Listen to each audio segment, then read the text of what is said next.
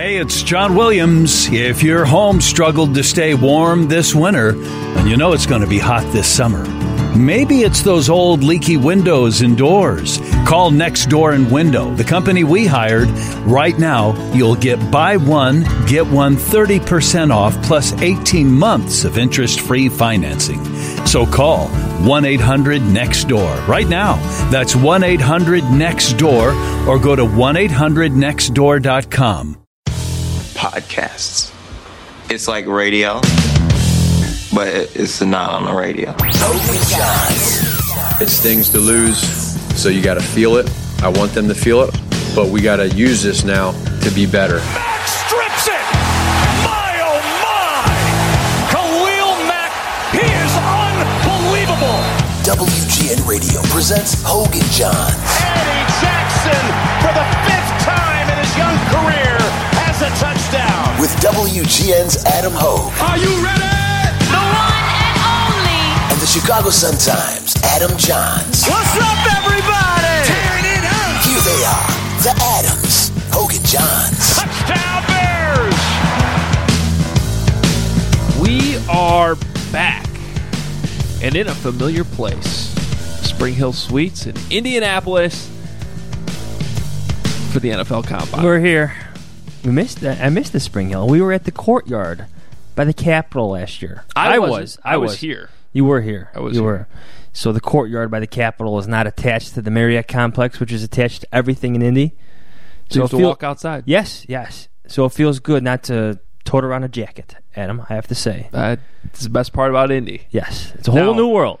I do appreciate the Combine being in Indy because it's relatively close to Chicago and very convenient. I don't really appreciate, though, that the media workroom is located in Ohio.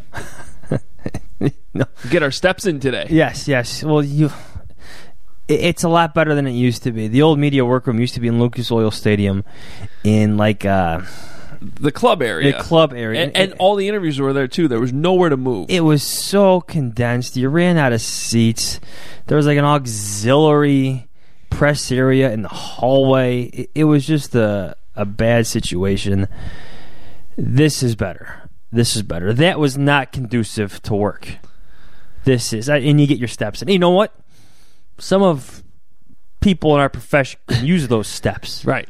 Not to name any names, Pat Finley, but wow, it benefits us all. Wow. I mean, usually you wait like 20 minutes for Pat Finley's shot, but that didn't take very long. Anyway, episode 217 of the Hoge and Jahns podcast. Back after kind of our winter break. Was hoping to get a podcast in before the Combine, but I was in Arizona last week covering some baseball. Weather was about the same as it is here right now in Indianapolis. But, you know, things happened. Manny Machado, or lack thereof. Things did not happen. There you go. You know. There you go. It's okay. You feeling okay? You okay? Yeah, for sure. I think everyone knows on this podcast that you're a diehard White Sox fan. Yeah, I'm perfectly fine with the White Sox not getting him. Seriously. Okay, good. $300 million for a guy with that many red flags? Yeah. I told myself... I'm okay with that, yeah. I told myself all along, if they get him, fine. You know, great player. Fits the organization. They need a brand. I'm all for it. That's fine. Oh, he is not the type of player I would feel comfortable with giving $300 million to. And that's the other side of it. Yes. So...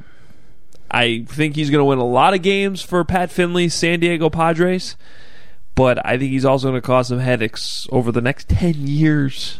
I know there's like an out after 5, but it's still 5 years of potential frustrations. Yeah. Well, and that's the player. Like you said, out, headaches, yeah. Not the team. So, yep, I'm fine with it. Perfectly okay. I saw a game on Monday. The sun finally came out. Yoan Moncada, Luis Robert, Eloy Jimenez, they were all mashing the ball. The future's going to be just fine. Okay, good. I'm fine. But this is a Bears podcast. Of course. Ryan Pace and Matt Nagy talk today here in Indianapolis. There's plenty to get to. I don't know why. I just sort of feel, though, that before we get into football, just feel the need to touch on actually a sad note. A colleague and a friend, a neighbor for me, And Jeff Dickerson lost his wife Caitlin yesterday. It was really just a sad way to start this whole week here in Indianapolis. Probably a lot of Bears fans by now know she's been sick for a while, really been battling cancer for 7.5 years. And what JD and their great son Parker have been through over the last 7.5 years has been tough, that no one should have to go through, but especially the last month or so. Yeah. And, you know, just love Jeff. Love Parker. Had gotten to know Caitlin a little bit after I moved to, you know, close to near where Jeff lives now, and over the last couple of years. And so it's just a really sad situation. And I don't know if you get a moment, Bears fans, to reach out to JD. I don't know how, probably over Twitter or something like that, social media. I know he's appreciating and. All the love and support that his family's getting right now, and they can really use all of it. Yeah, absolutely heartbreaking. Can I say one thing about our business? It could be a competitive one. It could be a selfish one. It could be one full of ego. But Jeff Dickerson is truly one of the good guys, the great guys, one of the best guys. When I walked into that media room, God, 7 years ago? A big chip on my shoulder, you know, feeling hot coming off the Blackhawks beat, you know, but still in a whole new world. Jeff Dickerson is one of the guys that welcomed me, welcomed us as we transitioned into the NFL world. Just a genuinely great guy. You know, forget about the coverage, whatever, you know. People are people. Yeah. You know, journalists are people too. Well, and that's why JD's one of the best guys, you know, in this business. Just an all-around good guy. To me, I mean, that's one of the best parts of doing what we do is the people we've gotten to know, the friendships that we've made, and a lot of times that those friendships come together here in Indianapolis for the combine. We go out to dinner. We you know, we discuss the St. Elmo's experiences and things like that. You know, I think we're going to Yard House tonight, which I know JD loves. So this whole thing, like, honestly, just it's been a tough 24 hours, like just even trying to focus on any kind of football, knowing the pain that he's going through right now. And it just it didn't feel appropriate to dive into a deep football conversation without acknowledging what's going on in the real world. Personally, the combine isn't the same without Jeff here. Dinners with JD are legendary. Down here in Indianapolis, the ESPN reporters will tell you the same. Everyone from Chicago will tell you the same. Dinners with JD at St. Elmo's or Prime or any other of these places here in Indy is always fun, always special. And he's missed. He's definitely missed here. So truly feeling for him right now. Such a heartbreaking thing he's going through. Yeah, and I don't think it's appropriate to kind of dive into anything more than that, but just I'm sure our listeners, Bears fans, he would appreciate any love and support from you guys as well. So anyway, just wanted to acknowledge what's going on, again, in the real world before we dive into football, because we have not been around for a few weeks. It's like 22 days since our last podcast. Wow. Inexcusable. Yeah. Not cool. Well, you go out and spend time in the desert. Is it really a desert, though, when it's pouring rain for 2 days and snowing in the mountains? I mean, it didn't seem like a desert. Didn't seem like spring training. It didn't. It was odd sitting when the sun finally came out over the weekend and there were spring training games. It was still kind of cold, but the sun was out. You're sitting there. You're like, I'm watching baseball. The sun is out. And in the background, there's snow everywhere because you could see blanket in the mountains. It's usually everybody's getaway from the Chicago weather, and it was not. It was weird. Anyway, it is good to be talking football again, and there were some. It's a weird offseason for the Bears because we're not used to this kind of different quiet.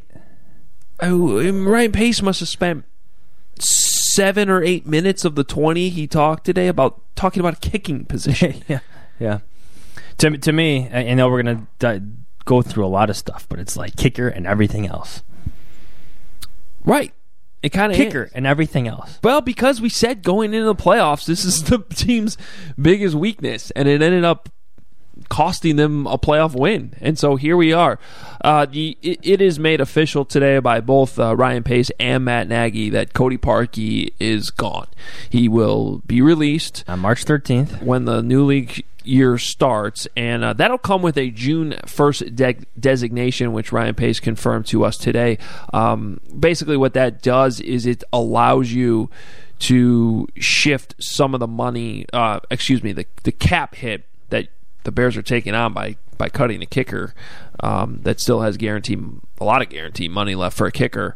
It's going to move essentially a little over $1 million to next year's cap, the 2020 cap, freeing up that space in 2019, which, let's face it, the Bears are a little bit cap-strapped here really fast. I mean, they've gone from multiple off-seasons in a row where they could pretty much make any move they wanted to having to shift some things around here in the last few days just to create space not only for potential free agents, but they also have to plan for whoever they draft and fitting that on. Now, I will say this. Without a first or second round pick, there isn't much of a financial commitment to the draft class. You don't have the high paid unless they move picks up. Yes, which is always possible. I can't see it because they don't have a lot of draft capital to begin with. But that $1.1 million or whatever it was, $1.25 million, whatever that Cody Parkey deferred money is that they save. That could be your draft class in a sense, or most of it. So don't underestimate the $1 million saved in this move. No, anything right now at this point helps. Yeah, and whether it's a veteran tight end that replaces Deion Smith, Dion Sims, sure, or Deion Smith, who was just as noticeable as Deion Sims last season. Touche. I guess, look, we got a lot of audio from Pace and Nagy I want to share. It's too much to kind of play the whole thing, so I picked out some certain parts that I think you guys are going to want to hear. The stuff on the kicking situation is pretty good, though, because, there's a few things, but one is, without like blatantly coming out and being like, I've totally screwed up the kicker position over the last 4 years, Ryan Pace, I thought, took ownership of that being a problem and vowing to get it fixed this year. Now, I don't know how the hell he's going to do that, because it's funny. We're sitting here and we're like, do you have any ideas? Steven Gostkowski, but are the Patriots going to let him go? That seems unlikely to me. And even if they did, it's not the greatest option in the world. If you're asking me for my ideas, I bring in young guy after young guy after young guy, and I draft maybe a young guy in the 7th round. Maybe he becomes your lead candidate, but just where you ensure that you get one of the best guys in this year's draft. Maybe you do bring in a veteran with a couple years experience, but the more the merrier. Forget finding a Connor Barth. Forget trying to give Carlos Santos a run. Yeah. Roberto Aguayo, sorry. You had your chance. Give some of these young guys an opportunity. Just like the Eagles have benefited from what's his name? Why am I not remembering his name? Jake Elliott. Yes. Give a young guy a run here. See what he could do. Build his confidence. I don't think the answer is going to be Redford Jones. Well, I don't either. It was interesting. Here, let's hear from Ryan Pace, because he kind of touches on all this, including who the hell Redford Jones is. So here's Ryan Pace on the kicking situation. All right, guys, welcome to Indy. Busy week ahead. Already started last night with interviews. Just finished some weigh-ins today, and we're ready to get rolling. So with that, I'd be happy to take any questions. Ryan, what went into the Cody Parkey decision? Patrick, it's really performance-based at the end of the day. So, Matt and I wanted to call him, before the combine and be honest with him. So we had a good conversation with him and honest conversation with him. But at the end of the day, it's performance-based. So Ryan, what's your outlook there at that position? What are you trying to do? Rich, explore every avenue. Yeah. So we've already done it with the reserve futures and free agency drafts. So we're going to, I promise we'll explore every avenue to better that. So you're also including in that using a draft pick potentially? Yeah, whatever's best for the Bears, we'll consider. Well, yeah. What's the philosophy overall on using that particular resource on that particular position? Yeah, I think it's a good question, but again, it's best player available, and every draft is different. So if there's a kicker or a punter or any specialist in the draft we feel is worthy, we'll definitely consider it. Will Cody be designated as a post-June 1 Yeah, so the way his contract's structured, Brad, we'll do it after or at the start of free agency. Yeah, and that's a line of thinking with us. Ryan, yes. Finding a kicker in this league can be a bit of a needle in a haystack. Why is it so difficult to find a guy that can stick? That's a good – they come out of nowhere, you know. And we were just talking about Justin Tucker the other day and how he came, into fruition with the Ravens. And, I just think, they develop at different times. I think sometimes they get specialized coaching, after college. And so it can change, and I think one thing we always have to consider is the conditions we're playing in with our wind and our elements, and there's a lot of things that go into it, no different than any position. Some of it's mental, some of it's physical. What do you prioritize at that position as you evaluate now? I think leg strength's important, especially in Chicago. You got to knife through the wind, so that's something that I would say is a high priority for us. What stood out to you about Redford Jones when you met with him? He was not a drafted player. He wasn't in a camp and sort of took care of his own thing. Again, these guys can kind of come out of come out of nowhere sometimes. So we had an open kicker workout, and we went into it and said, hey, we're going to be unbiased, and we're just going to let it come to us. And he crushed that workout, and so it was impressive. So he's on our team. You wanted it to be an open competition for kicker. Will that impact who you can target in free agency if you do go that route? Yeah, we just no different than any position. We want to create major competition at that position. Obviously it's important. So whether it's free agency or the draft or college free agency, we're going to continue to explore that. Who do you lean on other than Chris Tabor for those draft evaluations, and how different can that be, than the other positions? Yeah, it's it's a whole team of scouts on that, and I think we all have our backgrounds, and we have a Breck Ackley, who's one of our scouts, was a kicker in college. So it's a unique position with a unique skill set, and there's the variety of guys we lean on beyond Tabor, but I would say Tabor's the main guy. I think there's only 3 kickers here, and obviously they're kicking indoors. How much can you learn about them in terms of the leg strength, and also how important is the interviews with those guys of that position? It is important, because I think with all these positions, but with kicker, the mental toughness is important, the confidence is important, and what kind of adversity have they had in life, and have they been able to overcome it, on and off the field. And we can feel a lot of those things here. Ryan, what were you looking for in that kicker workout last month? Good kicker. No, it was just, sometimes you literally can almost turn your back and hear the way the ball's coming off their foot and feel the power and the pop. So you look for leg strength, you look for consistency, you look for trajectory, all their mechanics. Those are all things that go into play. Is it hard to judge them, though, when it's not a game situation, it's not a pressure situation? There's no. It is hard. There's no rush. There's no, I like to send Josh Lucas off the edge and try to block the kick in the workout, but there's not. It is hard to judge it in those situations. So it's a combination of the workout, interviewing with the player, and then the game tape. And a lot of things go into play. And in college, sometimes you got to factor in the snapper and the holder, and there's all these different elements, which is, I think, why that position is a little tricky. Ryan, in retrospect, how do you self-assess your decision to cut Robbie a few years ago? I think we're honest with all those decisions, and obviously he's with another team now, so we can't discuss it. But I think we only get better if you analyze every decision you've made. You know what I mean? And we're not going to be, 100% all the time. So I think you're just honest with your assessments and learn from those things and get better from them. What did you think of yourself in that decision when you look back on it now a couple years later? Well, since then, we've been battling to get that position right. So, and our goal this offseason is to correct that, and we will. And speaking of in the competition, you think? In the kicker competition? Typically two. We wouldn't be opposed to going more, Did you consider bringing Robbie back? No, we can't really get into it.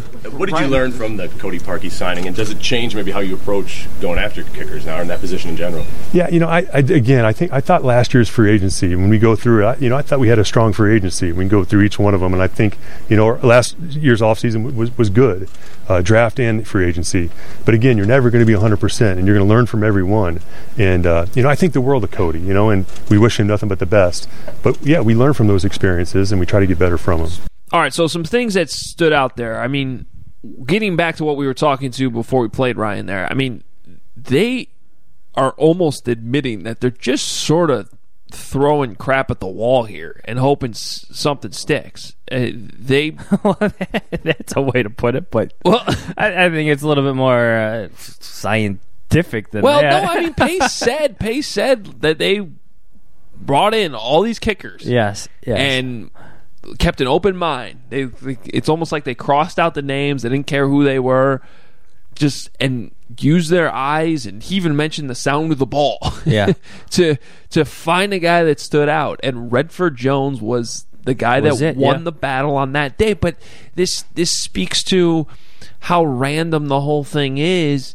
You know, who knows if that competition happened the next day? Who would have won that one? Right, you know what I mean? Right. And there's no way. And they're basically kicking in a non-competitive environment where nobody is chanting, nobody is screaming, nobody is cheering, nobody is coming for that ball. It's different.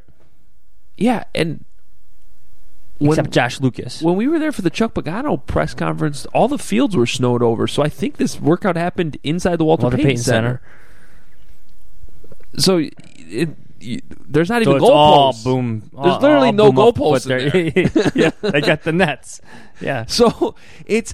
I mean, they're gonna bring in as many guys as they can, I think, and just that's what I'm saying. More the merrier. Yeah.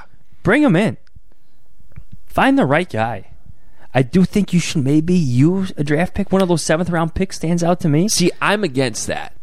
And I think you mentioned Elliott earlier. I mean, that's a perfect example. I believe the Bengals drafted him in the 5th round. Yeah.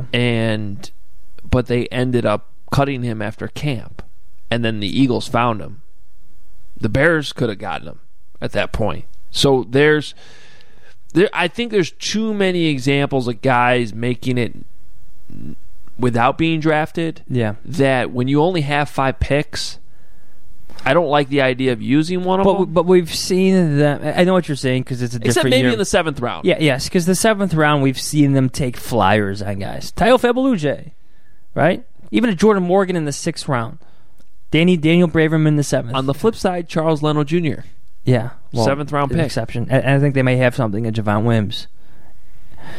So I get it, but it's too important now. You have a team that's built to win now. You have to get this right now. So I think it's worth spending one of your 2 7th round picks, one that you got in a trade for DeAndre Hall. The condition of the conditional trade came through. So do it. I think it helps your chances in getting this right. Well, one guy you can cross off the list is Robbie Gould. Yeah. That speculation ended very quickly with the 49ers placing the franchise tag on Robbie Gould. It's an interesting situation. I want to start with this. I do have some audio from Kyle Shanahan today, the 49ers head coach, talking about what their plans are, what they're hoping to accomplish here with Robbie Gould. But real quick, from the Bears' perspective, I think this is kind of a good thing specifically for Ryan Pace, just from like a PR standpoint, because it takes that out of the equation. He has no control over it. You know what I mean? If they had not signed or not placed the tag on Robbie Gould, then, I mean, the optics of the whole thing would have just screamed, you have to sign this guy. Yeah, yeah. And you don't have a ton of cap space to do it, to put a lot of money on a kicker. And I'm not so sure that they would have signed Robbie Gould. I mean, it's the vibe I was getting was almost, you know, maybe it's a possibility. It could be, but I don't think it was a foregone conclusion that they would have had he been available. And I've said this before, you don't sign Robbie and you still have kicking problems next year, it's almost like you cut him again and you made the whole mistake over again. This in a way, it doesn't make it any easier to solve the Bears' kicking problem, but it makes it easier on Ryan Pace to take some heat off his back, I think. See, I think the Robbie Gould move would have taken heat off his back if he signed them, because it just makes too much sense. You're righting a former wrong. It makes sense to everybody, inside, outside, experienced at Soldier Field, can handle the pressure. Obviously, he's motivated to prove himself all over again. Obviously, that worked out for the 49ers and the Giants, the 2 teams that have benefited from the Bears cutting him. To me, and I know you're going to play Shanahan in here in a second, if Robbie Gould's not available, and he's not, you've already tried the veteran route, right? You've tried your Connor Barths, you've tried your Cody Parkeys. Now you go youth, right? Your team is young to begin with. Find someone who fits with the culture you have now, who wants to prove himself, is not out for whatever, redemption like Roberto Aguayo was. I mean, Mike Nugent had a cup of coffee, with the Bears. People forget about that. Like a couple weeks. Forget the veterans. I think John Fox got his name right. Yes, maybe. I'm not sure. Mark Nugent. Forget about the veterans. Obviously you got to be familiar with them. Obviously that's why they brought, who was it, Nick Folkin as part of that workout. Yep. But look, give some of these young guys a chance. That's where I stand on the kicking competition.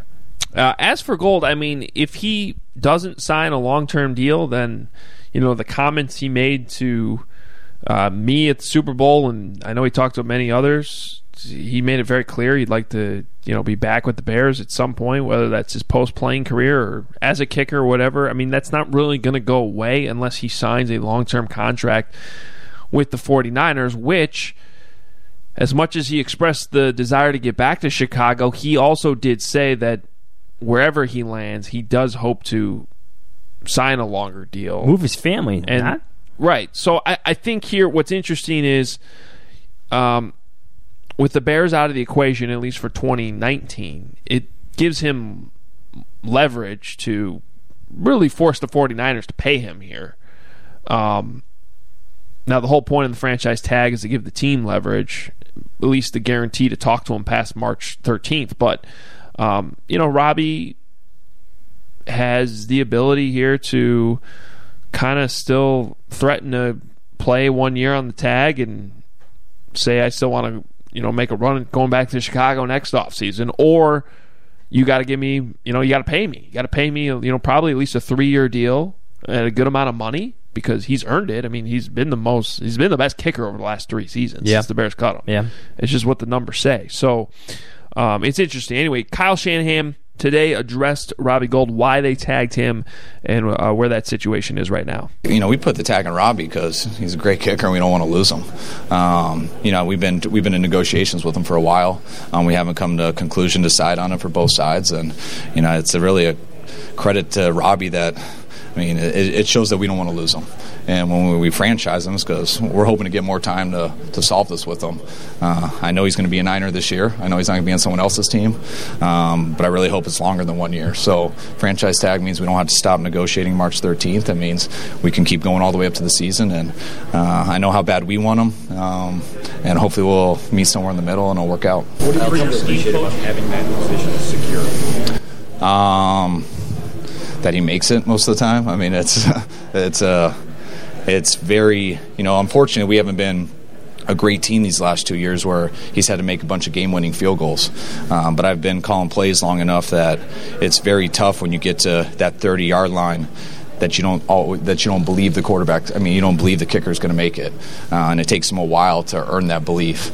Every time we get there, I never think we're going to miss it, and it's a very good feeling to have as a play caller, as a coach, and that's something Robbie's given us for 2 years.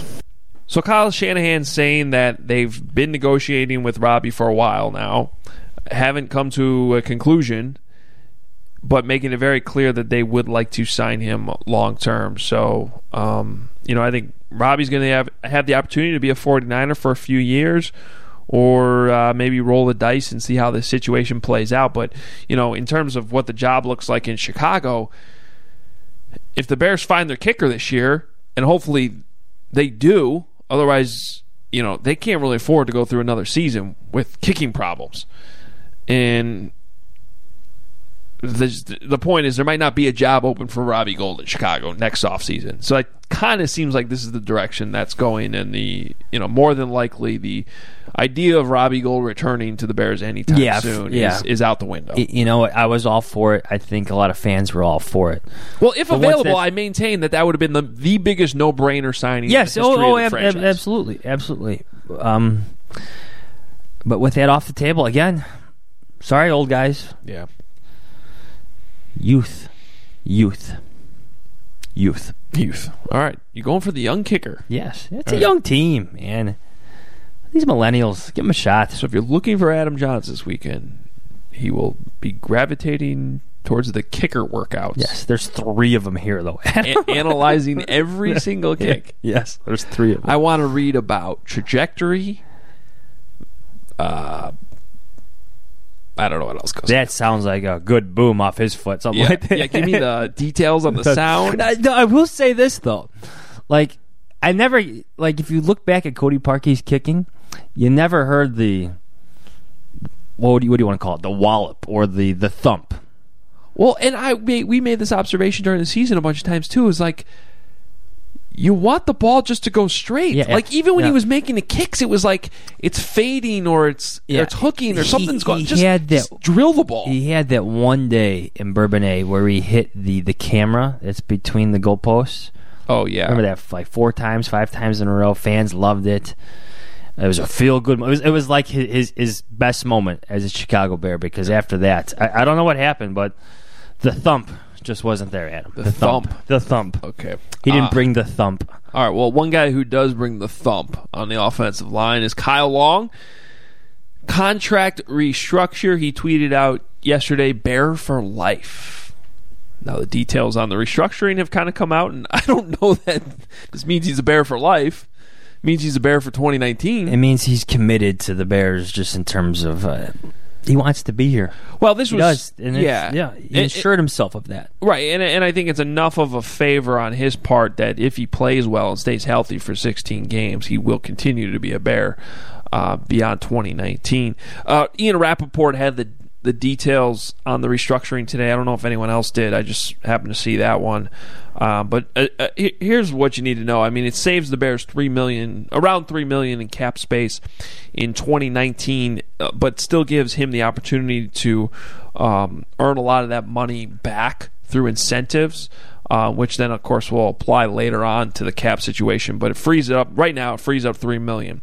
But the other interesting details that Rap Sheet had was that 2020 basically becomes a team option now, and they chopped off the 2021 year altogether. So if that's all true, again, to that idea of Bear for life, it doesn't seem to really apply. However, I mean, he's going to have to earn another contract, right? But you're helping the team now, so you're hoping for that loyalty in return if you deliver with your play this season. Well, he's got to play, which is the big question. When Kyle Long plays, is the same physically imposing, amazing athlete that he was as a rookie when he was making he'd make 3 consecutive Pro Bowls. Yeah, but even I still think he's pretty good. Yes, when he's out there. I mean, he's more than pretty good. He's improved technically. Oh yeah, he's better than how many guards? Like a good majority of them. Like, I noticed when he came back against the Vikings and the Eagles. Well, he had his rough moments against the Eagles. He did. But the Bears are better with them, and they know that. But the guy has struggled to stay healthy. He's a great team player. He's an underrated leader. Mitch Trubisky loves the guy. Fantastic for that locker room. Everything they have established culture-wise, he embodies. But he can't stay in the field. And to use John Fox's famous saying, the best ability is availability. But I also think it's fair to point out that his issues have not been nagging hamstrings and, I can't practice this day because I have a sore. Well, they've been serious. Quad. I mean, he has had, like John Fox used to say, the injuries versus owies. Yeah. Although these have been legit injuries. Yes. But they've happened consistently year after year after year. But 2 of them were like just a guy falling on his foot. Yeah. Which, well, guys are still going to fall on his feet. Yeah. It just it's the perils of playing up on the offensive line. Guys get rolled up. I still think it's part of the job, part of the equation, though, when you talk about durability and availability. Yes. You need to look at what the injuries actually were. In this situation, sure, he's getting older. He's 30 now, and he's had a bunch of injuries, but he still looks capable as an offensive lineman. It's not so much, to me at least, it's not so much about age. Yes. Well, here's a guy who will play through any ailment he possibly can. He embodies the toughness that you want for your team. And if anything else, I mean, this is his healthiest offseason in a while. Yes. He should be ready to go. Yeah, he's not undergoing any surgery, so that's refreshing for him. But just in terms of forecasting, because so much of these contracts are about predicting the future and what the guy's value is going to be down the line. These injuries have taken a toll on him. he's not as durable as he once was. I mean, that foot that got mangled in Tampa Bay, it's fair to say if it'll ever be the same again, it's just more exposed to future injuries now. Mm-hmm. Or more prone to future injuries now. It's not the same. So what I find interesting, though, here, as if there's one thing about the offense other than, just Mitch Trubisky making another jump in year three that you want to see improve in 2019, it's getting more of a consistent running game. And I think the Bears' moves here over the last couple weeks have been telling, because they basically got rid of any potential surprising move on from Kyle Long here, which I guess it was on the table. If you're looking for cap space and the player doesn't cooperate in restructuring his contract, well, they had an out this year. Exactly, that's my point. Like it wasn't necessarily 100% guaranteed Kyle Long was going to be back. So they restructure his contract. He's back for sure. They extend Bobby Massey. So he's back. And ideally, barring injuries, you're going to have the five same starters week one next season. The reason I think that's interesting is because, what exactly was wrong in the running game? This is an indication that they don't necessarily think it was the blocking up front. Good point. Jordan Howard's standing is precarious. I think they think he's a good player, but I think they think they need a different player. Does that make sense? I still think he's going to be on the roster next year. I said this on a podcast before. I wrote it too. Tyquan Mizell was filling a role that for a player that's not yet on the roster. Right. Like, they want a guy they can send out and be a mismatch on a linebacker. That is not Tariq Cohen. They want them both on the field. Sure. They don't have that right now. With all due respect to Jordan Howard, he's a good running back. But this was his worst year, and it just happened to be the best year for the Bears in his 3 years with the team. That's not good. That's a good point. That's not good. Yeah. No, it's an interesting point. And I thought that both Nagy and Pace said today that they thought the offensive line improved as the year went on, which is interesting because Kyle Long was hurt for a lot of that time, but I still think when he came back, you saw the boost. So anyway, I asked Matt Nagy about the offensive line and just you restructure Kyle, you extend Bobby Massey, both of those guys. A month ago we could have been like, well, it wouldn't be surprising to see the right side of the offensive line look different, and instead it's going to, again, barring injury, look the exact same. Here's Matt Nagy today talking about his offensive line. I want to say this. I think our offensive line right now, just the way they grew, fundamentally, and a lot of that credit goes to Harry Heastand for just being such a great coach fundamentally with those guys. They believe in what he teaches them. He's hard on them, but yet he loves them. And they understand watching film and breaking down how can they get better, and you see that with every one of our guys right now. So we fully understand some of these bookend defensive ends that we're going to be seeing here in the future, and the direction of speed and talent that goes on that front. So you better have those edges protected, and we have two guys right now that we feel really good with on the edges, and again, credit goes to Ryan and his guys for building that unit there now, and then also for Mitchell. It's that trust factor for him, the confidence in knowing all the communication that goes on that front line of how to do things, and so I'm looking forward to it. So again, it sounds like they're, for the most part, happy about the O-line. Without question, I think Nagy made it clear he likes Charles Leno, he likes Bobby Massey on the ends. I mean, both of those guys today, both Nagy and Pace, made reference to the fact that they feel comfortable on the edges with those two guys, which we hear from Bears fans all the time who don't necessarily feel that way, but I think it's obvious the Bears do right now.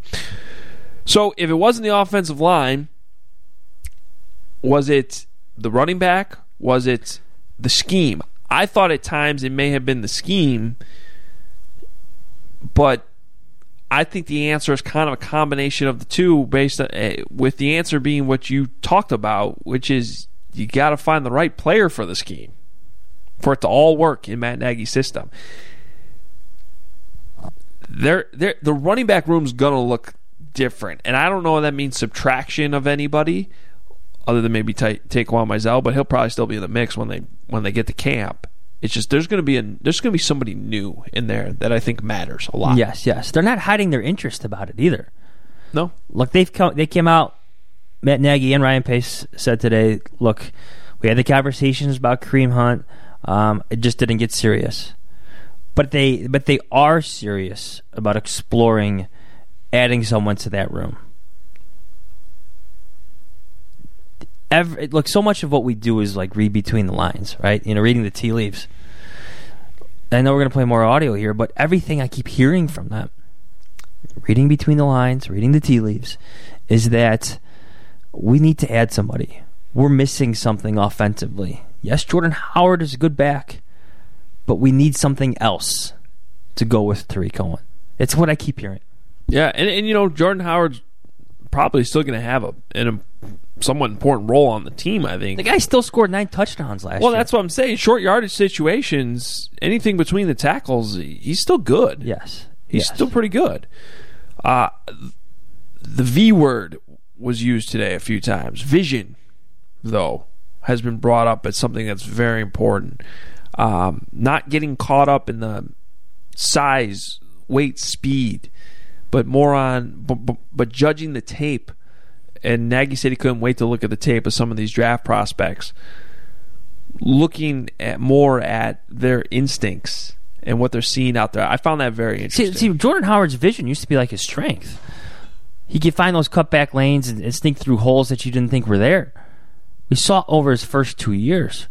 But something didn't seem to click this year in his third year, which was really a contract year if you think about it, because Ryan Pace has shown that if you are a draft pick and you've played well over 3 years, I will extend you after your third year. That's why Cody Whitehair is up for it. Eddie Goldman did it. We kind of discussed and wondered as the Steelers were going through their Le'Veon Bell situation last summer, if fast forward a year, if Jordan Howard, who, oh, by the way, has the same agent, would be in a similar situation.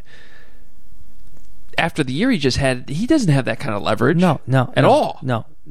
Again, it was statistically his worst individual season of his 3. But of those 3, it was the best for the Bears as a team. And the offense got a lot better as a whole. Yes. And I know Matt Nagy said that statistically that the running game was better than the passing game this year, but a lot of those numbers are skewed because of number 10. Right.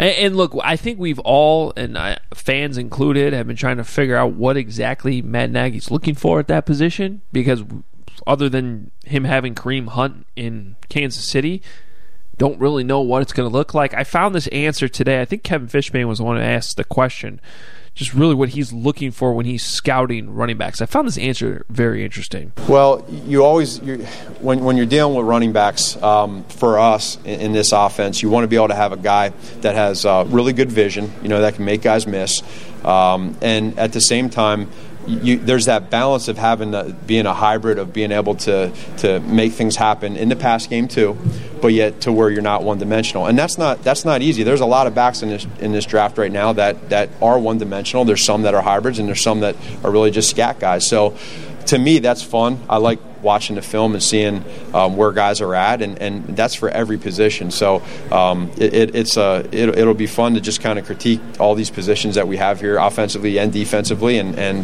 make sure that with the few picks that we have, we make the most of it. He's looking for his Kareem Hunt.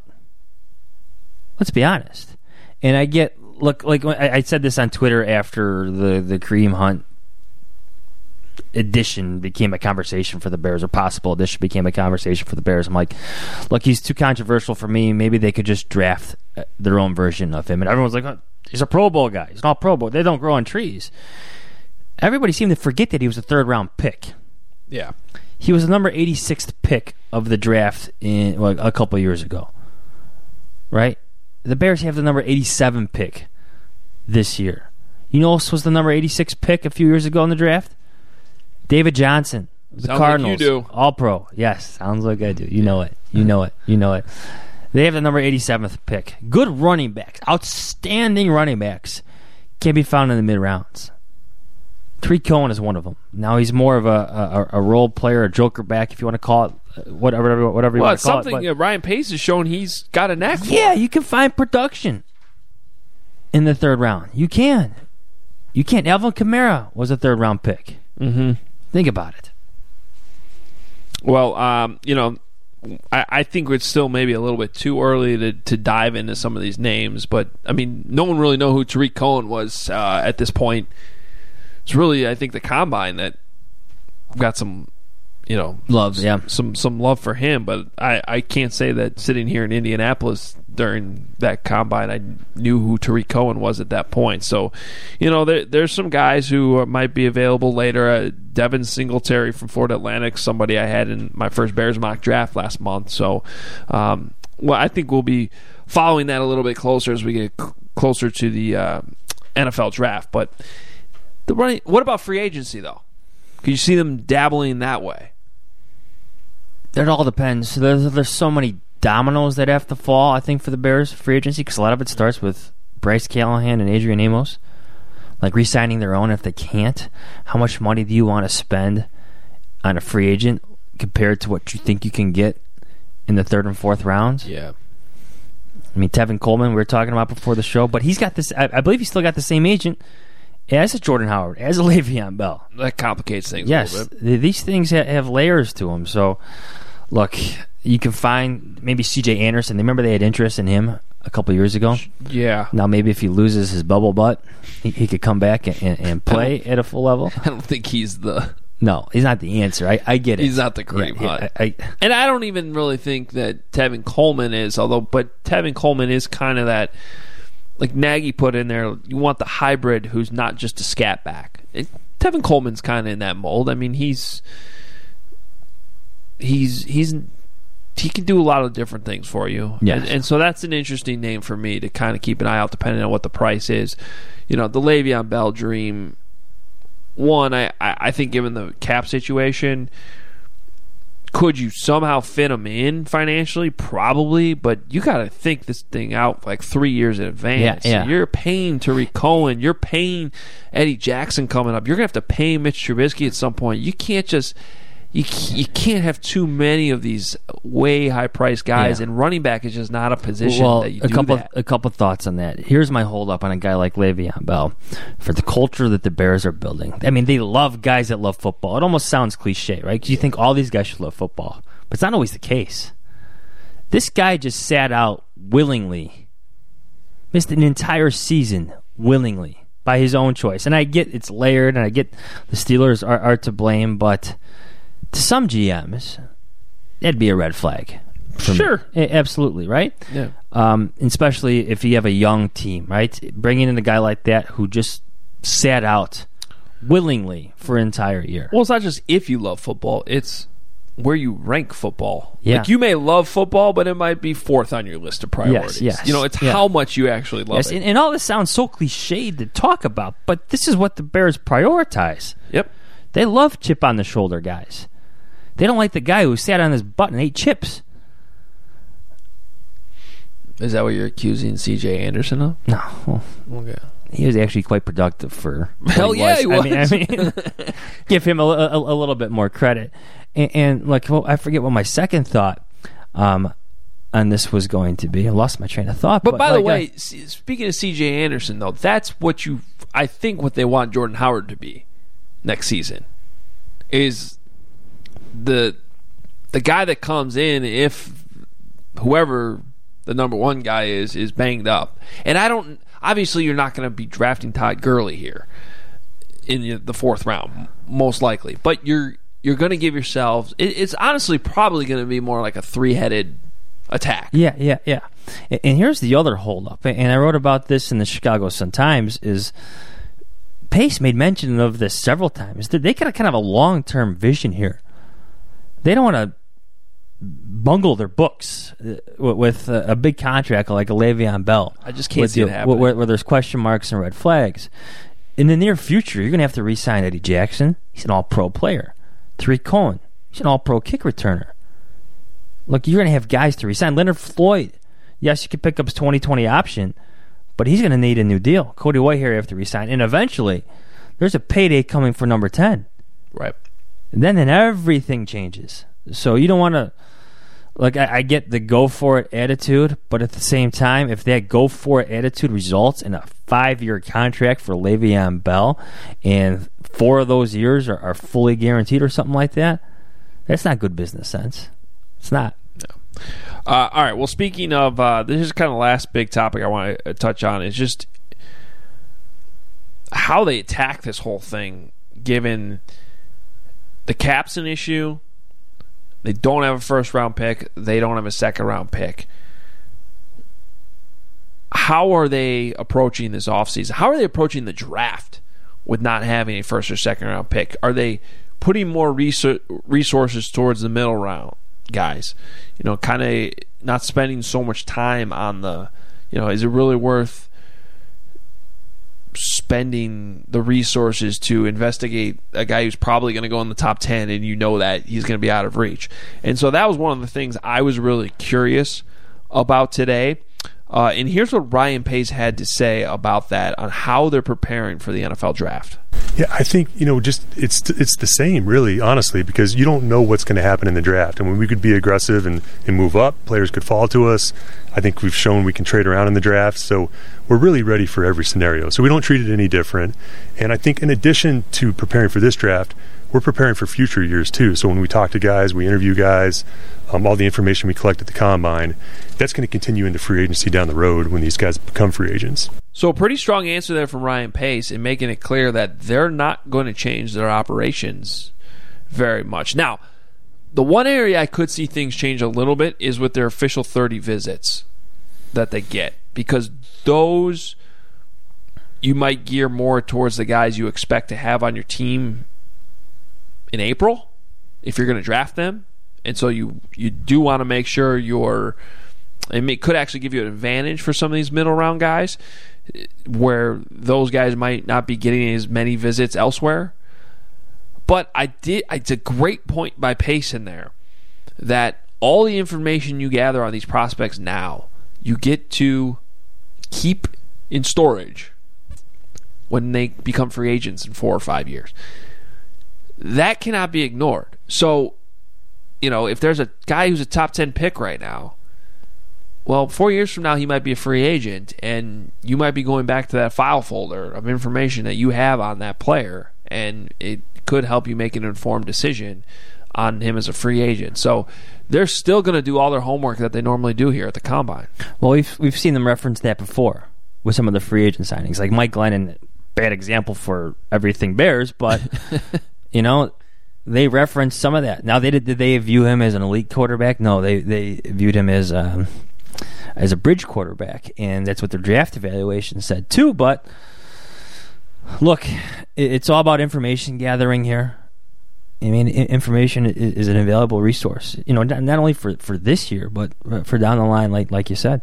Yeah, so I just think that's an important thing to look at, that they're not going to change things up. It's going to be also Pace not ruling out the idea of moving up. I don't really know how they would do that without spending those 2 second-round picks they have next year. But, you know, maybe that's something they look into, to grab a second-round pick this year. You know, it's kind of like what they did with Anthony Miller last year. They spent this year's second-round pick to get... You're basically getting a year's advance on a second-round pick. Right. So that's something I could see happening. Moving all the way up to the first, I don't know what kind of capital. You can't. What are you going to give up? Everything? Yeah. It would take everything to maybe get in the first round, especially if you're going for a high-end player. Well, somewhere in that conversation is another first-round pick, and you don't have one until 2021. Yeah. So, well, the best thing about this for the Bears is that for the first time ever under Ryan Pace, look, you don't have to be overly aggressive. You don't have to, you know, spend crazy amounts of money in free agency. I mean, you'd even have that money, but you've gotten to this point because you've actually built yourself a winning roster. Yeah. Your needs are few, extremely few. Which is kind of the last thing I have here on my topics that I wanted to discuss, because I just think this is an important perspective for fans to keep in mind. Really, to me, the most important thing that can happen in 2019 to avoid, like I think Pace made Pace and Nagy maybe both mentioned this today, but the idea of you're either getting better or you're getting worse.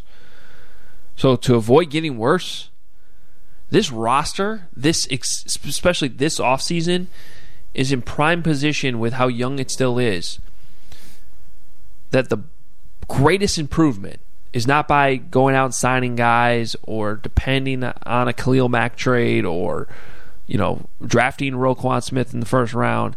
It is just individual players already on the roster getting better. Because they should.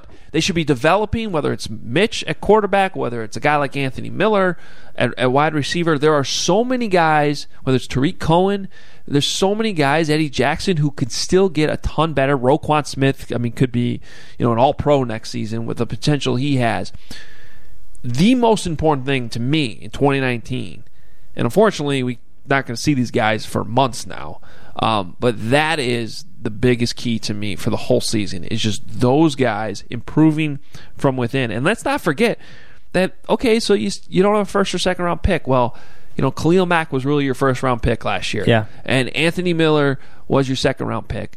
So yeah, if you're looking at merely in terms of addition and subtraction. That's why I think Miller is one of the most important pieces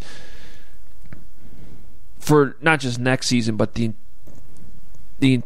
longevity of what Ryan Pace has built here. Yeah. Because you got an advance on that second round pick. Well, now you don't have him this year, so it's that much more important that he is a lot better this season and is not a miss. Right. Like right now, Adam Shaheen, there's questions there.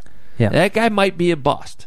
Or, you know, maybe this is the year he takes off. Jimmy Graham didn't take off till his third year. Not that he's Jimmy Graham, but I'm just saying he could, you know. Well, let's start with by staying healthy there, Adam. Right, right. This is a pivotal year for him. Yes. If you're coming out of 2019 with those same kind of questions about Anthony Miller, that's a problem. Yeah. Well, we've seen a lot of, what's the old fantasy rule? Like, look for those second-year receivers who had pretty good rookie seasons, right? Because they're about to take off. And Anthony Miller fits that fantasy, sure, the description, that old rule.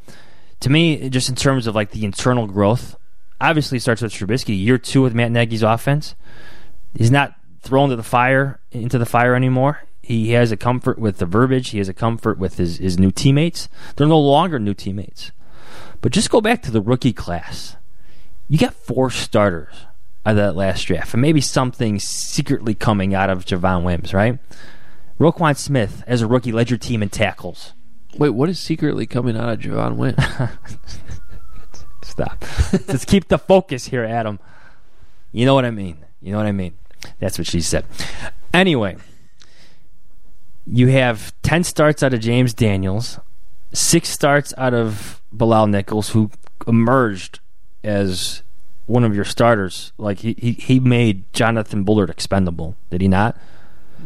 Certainly put him on the bubble. Yes, and if Anthony Miller's shoulder is truly fixed and no longer an issue, I mean, that is immensely important for a guy who had 7 touchdown passes in 15 games as a rookie learning a new offense. Yeah. So there's a lot to build on for all these young guys. So Eddie Jackson can get better. Sure. Tariq Cohen can be used better. Allen Robinson is not returning from a torn ACL.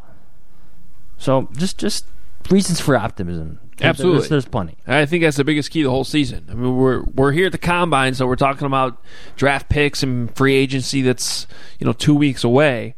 But for this team to be better in 2019, the improvement to me really comes from within. Some last things to get through. Speaking of Anthony Miller's shoulder, he did have that surgery. Will, according to Pace, most likely be limited during the offseason program. So it's smart. Probably not full go in OTAs. And so that's something to watch if he's able to get out there at all full go until training camp. Could be a question. Bilal Nichols was kind of dealing with that knee. He was on the injury report, seemed like every week, and resting at times. But Pace said there was no knee scope there for Bilal. So that never seemed like that big of an issue, and I guess it isn't. Chase Daniel was asked. Well, Pace was asked if Chase Daniel has an out. He does, yeah. His contract, right? Yeah, he could buy himself out, basically. Right, but made it very clear that that's not going to happen. I thought he curiously said he's going to be here for a long time. Yes, he only has one more year left on his contract. Yes. Long time is I always view when I hear long-term contract. He doesn't have that, so maybe there's another year coming. Obviously, they love what he provides, Mitch Trubisky. Yeah, Pace expects him to be a Bear. He paused. I think someone started asking another question, so you... I wonder if somebody lost his train of thought. I get it. Missed it, but he snuck in there and said, for a long time. Yes. So I've noticed that, too. That was very interesting. Because, look, you have a situation here where the Bears obviously love Chase Daniel, not only because he showed that he starter misses 2 games, he's going to win. He's going to win half of them. He can win, yeah. And get you a chance to, they went 1-1 without Mitch and probably should have won that second game. And it wasn't Chase Daniel's fault. So, although we did agree at the time that they would have won it if Mitch had played. Agreed.